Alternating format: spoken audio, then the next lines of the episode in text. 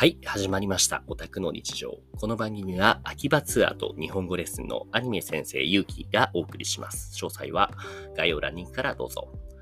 えっ、と、久しぶりにラジオが撮れてるので、取りだめをしようと思ってます。2本目です。もしかしたらこれが終わったら飽きて寝るかもしれませんが。ちなみにですね、最近、えっ、と、収録環境にちょっと難があったんですよ。えっ、と、具体的に言うと、今まで主に使っていた、えっ、と、5つ目のマイクがあって、ただ、ごついんですよ。まあ、ごついんでかい。つまり、重くて取り回しがね、ちょっと面倒なんですよね。やっぱり質が良くても、軽量化あと持ち運びやすさも大事だなと思って。で、前回も話したんですけど、僕ここ最近1週間ぐらい東京の方に行ったんですよ。さすがにその東京に行く際にね、1キロ、1.5キロぐらいあるかな。するマイクを運ぶって結構しんどいから、だから妥協案として、そのマイク付きのヘッドホンを使ってたんです。で、そのヘッドホンも買った頃は割といい音質だったんですけど、多分使い方が雑だったんでしょうね。そのマイク部分剥き出しのまま持ち歩いて、持ち歩いていたからなのか、最近音割れが結構激しくて、で、実際それを使って収録している他のラジオ、そしてこのラジオの数回前あたりも結構悪かったんですよね。音が割れてる感じがして。だからね、新しくまたマイクを買いました。それがまあコンデンサマイク、そのマイク単体なんですけれども、マイク、その単体にこのポップガードっていうその、なんだ、えっと、金魚すくいの網みたいなのが前についてて、その唾がね、飛ばないように、その、する。あとはその、音飛び、その、おお主に強い息を吹きかけた時に生じるファーっていうノイズとかが起きないようにする、そうしたアイテムがついている新しいコンデンサーマイクを使いました。おそらくこれを使い始めたことによって結構音質良くなったんじゃないかなって思っています。はい。っていうどうでもいい話から始めましたが、今日話そうと思ったのは、あ、そうだ。日本で、えっ、とね、海外のゲストさんから評価をされる日本の食べ物、意外なものっていうところで、えっ、と、まあ、お仕事上、いろんなお客さんをね、海外から来る人たちを案内するわけですよ。で僕の鉄板の会話ネタとして結構その日本に来て何食べたとか、そしてどんな日本料理が好き、そして美味しかったかっていう話をするんですよ。まあ、よくあるところでもちろん寿司とかラーメンとか焼肉とか鉄板焼きとかそういうものが出るんですね。もちろんそのあたりね、その王道で僕も好きだし、確かに海外受けするなっていうのもよくわかるんです。でもこの間聞いたので、意外だなって思った回答があって、それが日本のマクドナルドが美味しいって言われたんですよ。どういうことなのと。いや、同じじゃない。なんだったら本場アメリカ、そう、アメリカ人からそういうこと言われて、聞いた時にね、その、いや、本場アメリカなんだからアメリカの方が美味しいんじゃないの？って思うじゃないですか。でもね、意外とこれが一人二人じゃなくて、今まで結構な人にね、言われてきてるんですよ。そのアメリカの人とか他の国でも。日本のマクドナルドって美味しいよねって。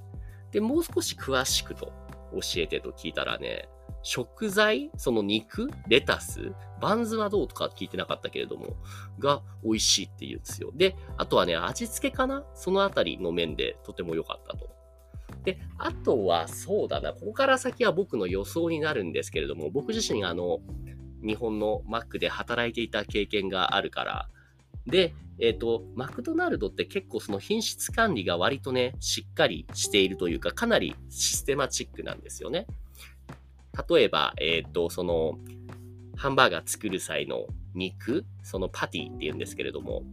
パティを、えっとね、忙しい時なんか特にその8枚も10枚もたくさん焼いて、トレーに入れて保温状態にしておける、そういう設備があるんですよ。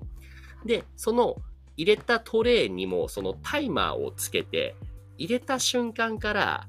ビーフ、牛肉のパティだったら30分だったかな時間忘れちゃったな。45分とか60分とか、えーの焼く肉によって、その焼いたタイミングから何分間その肉を使えるかっていう時間管理をするんです。で、時間が過ぎてしまったらまだ結構1枚でも10枚でも残っててもそれを捨てる、捨てちゃうっていう、そういうオペレーションがあるんですね。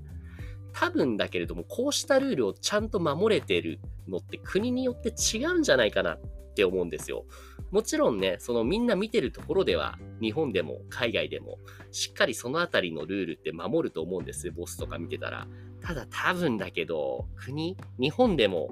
あまりその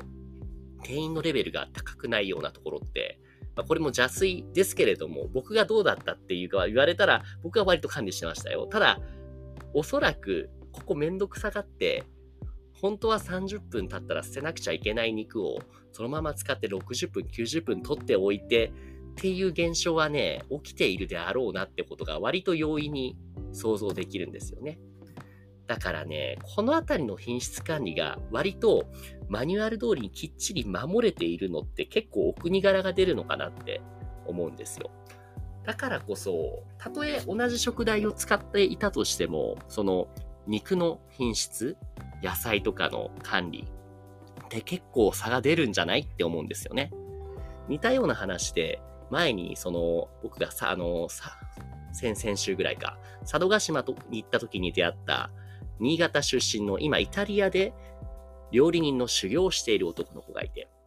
で、その人はその魚を主に扱うその料理人なんですけれども、日本の魚の品質管理にはものすごいね、レベルが高いと、他の国と比べて。あの、最初、魚を仕入れるというか、釣るタイミングではそこまで変わらない、その魚のクオリティが急激に落ちるんですよ。その、締めたり、あとはその、しっかりその冷凍保存、冷凍保存というかその、え、ー、と、しっかり鮮度を保ったままで市場まで発送するっていう、これが当たり前のようにできてる日本のね、食材管理のそのオペレーションってものすごくレベルが高くて、だからハンバーガー、肉とか、そうしたものの食材管理で、店に着いてからのその調理をするスタッフの食材管理、その品質管理によってもかなり変わるんだなって思うんです。で、さらに日本はその割と舌が超えてる人がね、一般人レベルでも多いなって思うんですよ。良くも悪くもね。だからこそ、その店側はすごい高いレベルを求められるじゃないですか。そういう、その普段からの切磋琢磨を繰り返していったら、自然とやっぱりね、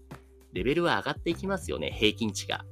だからこそ、その日本の食卓に並ぶもの、その飲食店、フランチャイズ、ファーストフードであってもレベルが高いって言われるのは、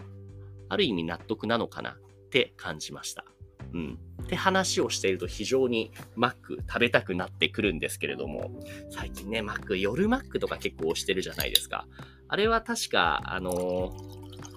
味というか、あの、種類は同じだけど、あの、バイダブルチーズバーガーとか、バイダブル、バイビッグマックとか、肉の種類、肉の量を倍にして出してるっていうね。なんかちょっと頭悪いけども、でもそういうの食べたくなるじゃないですか、結果としてね。そういう意味ではうまく、うまいマーケティングなのかもしれないですね。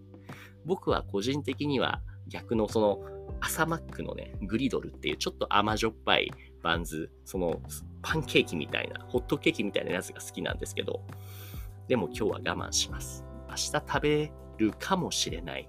っていうところで、はい、以上になります。ありがとうございました。